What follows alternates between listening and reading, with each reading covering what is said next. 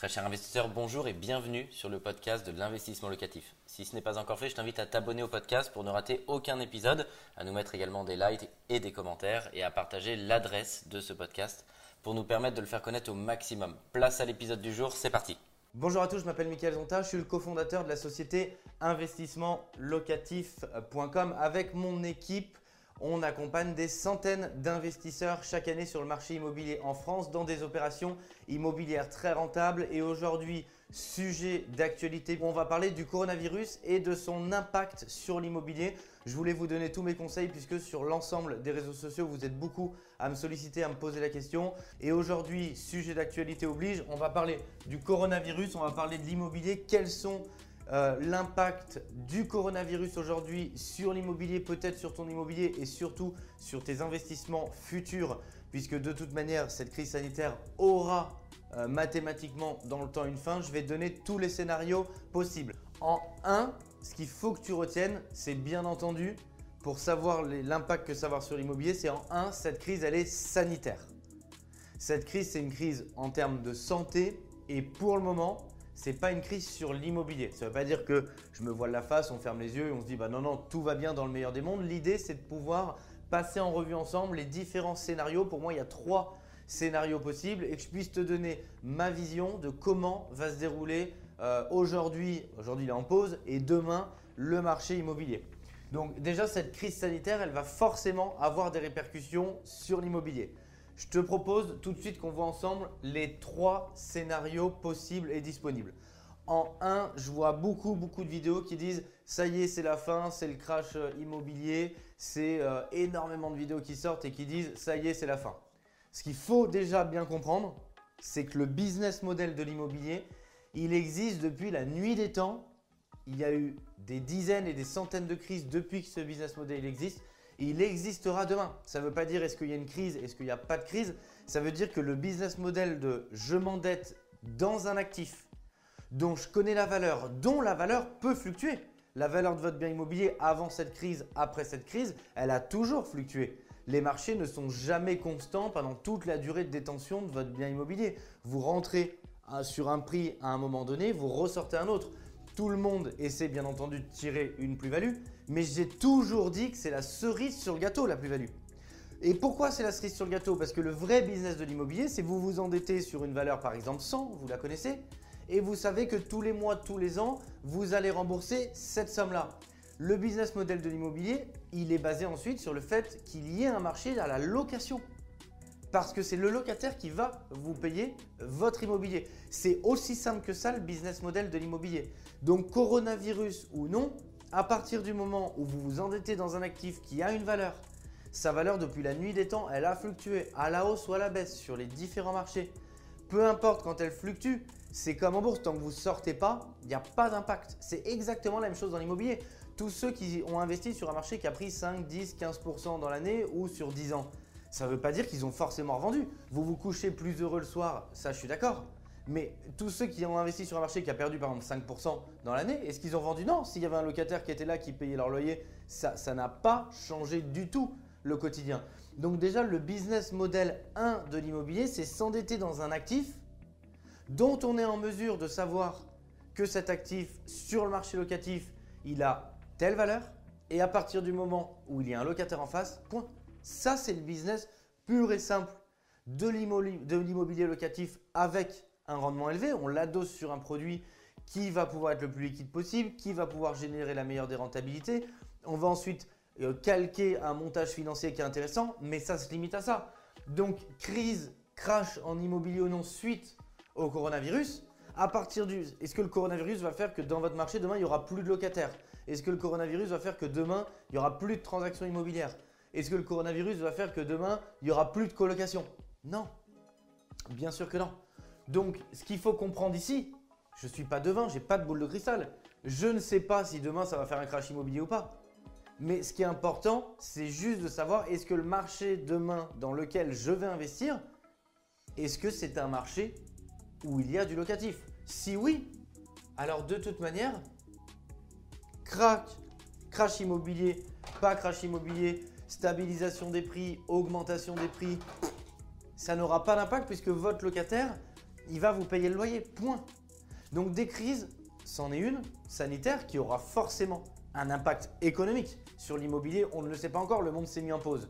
Est-ce que ça va avoir un impact sur l'économie? Oui, ça forcément, puisque quand vous mettez en pause bah, euh, des, centaines de milliers, des millions d'entreprises de PME, TPE, forcément, ça aura un impact économique. On, va pouvoir savoir que à la sortie de cette crise, quid de l'impact économique sur le marché immobilier? À partir du moment où vous avez un locataire qui paye le loyer, ce que je veux juste vous dire ici, c'est que ça ne changera rien.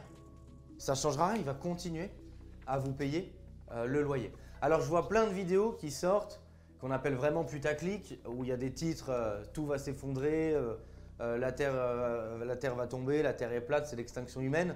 Bon, on, peut regarder ces vidéos, pas les regarder. Les gens font vraiment ce qu'ils veulent. Ce qui me fait plus de la peine, c'est que je vois des gens contents qu'il y ait une crise économique ou contents qu'il y ait une crise sanitaire.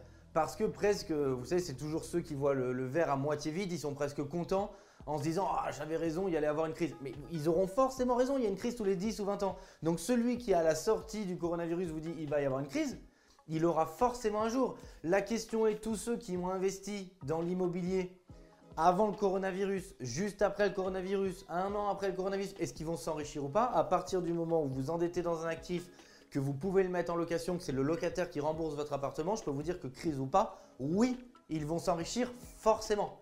Donc, vous pouvez écouter ceux qui disent qu'il y a une crise. Ils auront forcément, tous les 10 ans, ils ont forcément raison. Ça me fait plus de la peine qu'ils se réjouissent de ça. Parce que moi, quand je vois une, société qui perd de l'argent, quelqu'un qui perd de l'argent, je ne peux pas, euh, j'arrive pas intelligemment, humainement à me réjouir. Le deuxième scénario que je voudrais décrire, bah, le coronavirus, on est dans le, le monde, ou en tout cas la France, est en pause. Donc, ça, c'est un fait. Deuxième cas de figure, le marché bah, il s'est mis en pause. On va connaître une consolidation à plat. C'est-à-dire que vous êtes dans un marché, il y a eu une pause. Demain, il va y avoir des transactions qui vont se faire. la France ne va pas se mettre en pause à vie. Il y a des gens qui vont acheter un appartement, que ce soit une résidence principale. D'ailleurs, si, vous me suivez sur les différents réseaux, Ronta sur Instagram, je suis en train d'acheter ma résidence principale, je suis en travaux à l'heure où je tourne cette vidéo ça va pas changer le monde. Je vais continuer, je vais finir mes travaux et je vais déménager. Donc le monde ne va pas s'arrêter. Sur les investissements, c'est pareil. Demain, il va y avoir des appartements en location, les gens vont changer de travail. Comme d'habitude, les étudiants vont reprendre leur activité euh, scolaire. Il y a une mobilité aujourd'hui des jeunes sur ce public-là. Ils vont continuer à chercher à se loger. Donc ça, c'est la deuxième euh, phase qu'on peut avoir en scénario. C'est la France s'est mise en pause et le marché immobilier reprend comme c'était précédemment. Le troisième scénario possible, bah, c'est le scénario que dans toutes les grandes villes on connaissait. C'est un scénario de, qui était en hausse. Euh, vous avez vu l'explosion des prix à Paris, l'explosion des prix à Bordeaux, l'explosion des prix à Lyon. On a plein de grandes villes de France qui économiquement tiennent sur leurs deux jambes. Euh, il y a un afflux énorme, à la fois parce que c'est des villes étudiantes, à la fois parce que c'est des villes économiquement bah, qui drainent de l'activité. Et donc, c'est des villes où les gens veulent habiter. C'est pas qu'ils ont, ils ont envie, pas envie, c'est que c'est leur travail, c'est le lieu où se trouve leur travail, donc ils y vont. Ce qu'on voit ici, c'est quoi? C'est que les différents gouvernements vont faire tourner à fond la planche à billets. Le souci de la planche à billets, c'est que derrière, il n'y a pas de création de valeur. C'est de la, de la monnaie qui est créée artificiellement. Ça veut dire quoi? Ça veut dire que derrière, inflation. Qui dit inflation Qu'est-ce qui va se produire? Bah, aujourd'hui, demain, si on est dans ce cas de figure-là, l'immobilier, ça va être une valeur refuge. Ce qu'il faut comprendre, c'est que quand on fait de l'immobilier, on est sur les besoins primaires des gens. C'est avoir un toit. Ça rentre dans le top 1 forcément de leur, de leur budget. C'est le fait d'avoir un toit, de mettre sa famille à l'abri en sécurité. Ce sera une valeur refuge.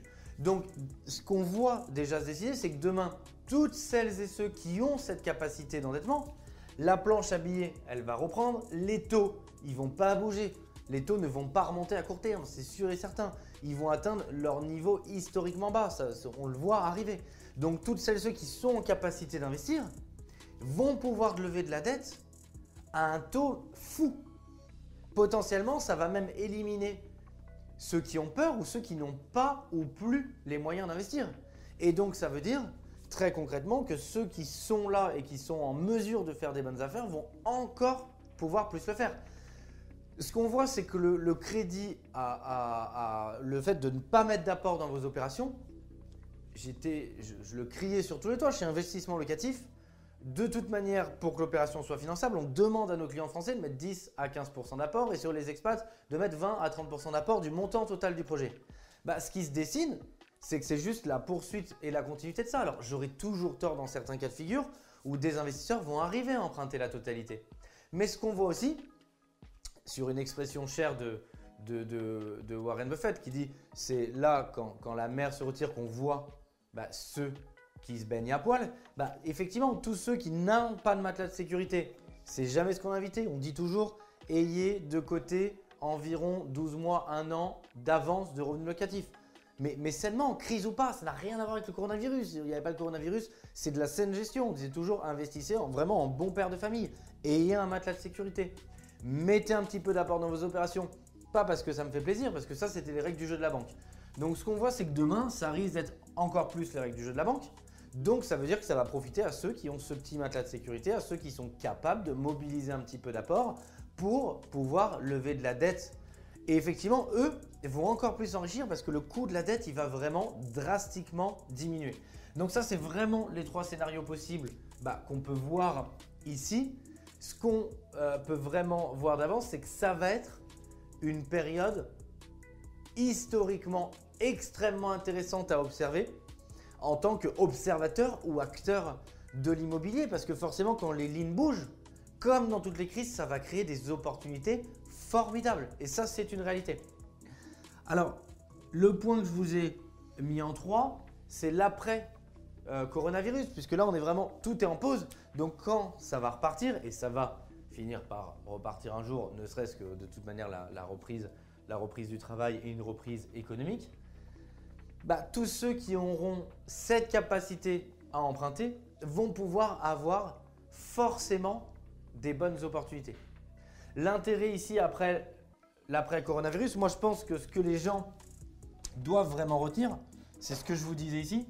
Je l'ai toujours recommandé, mais plus que jamais, c'est de la saine gestion, c'est avoir un matelas de sécurité. le matelas de sécurité, c'est quoi? Je vous le mets ici, c'est un an de loyer d'avance. Soit vous l'avez, soit vous le créez par le différé de remboursement.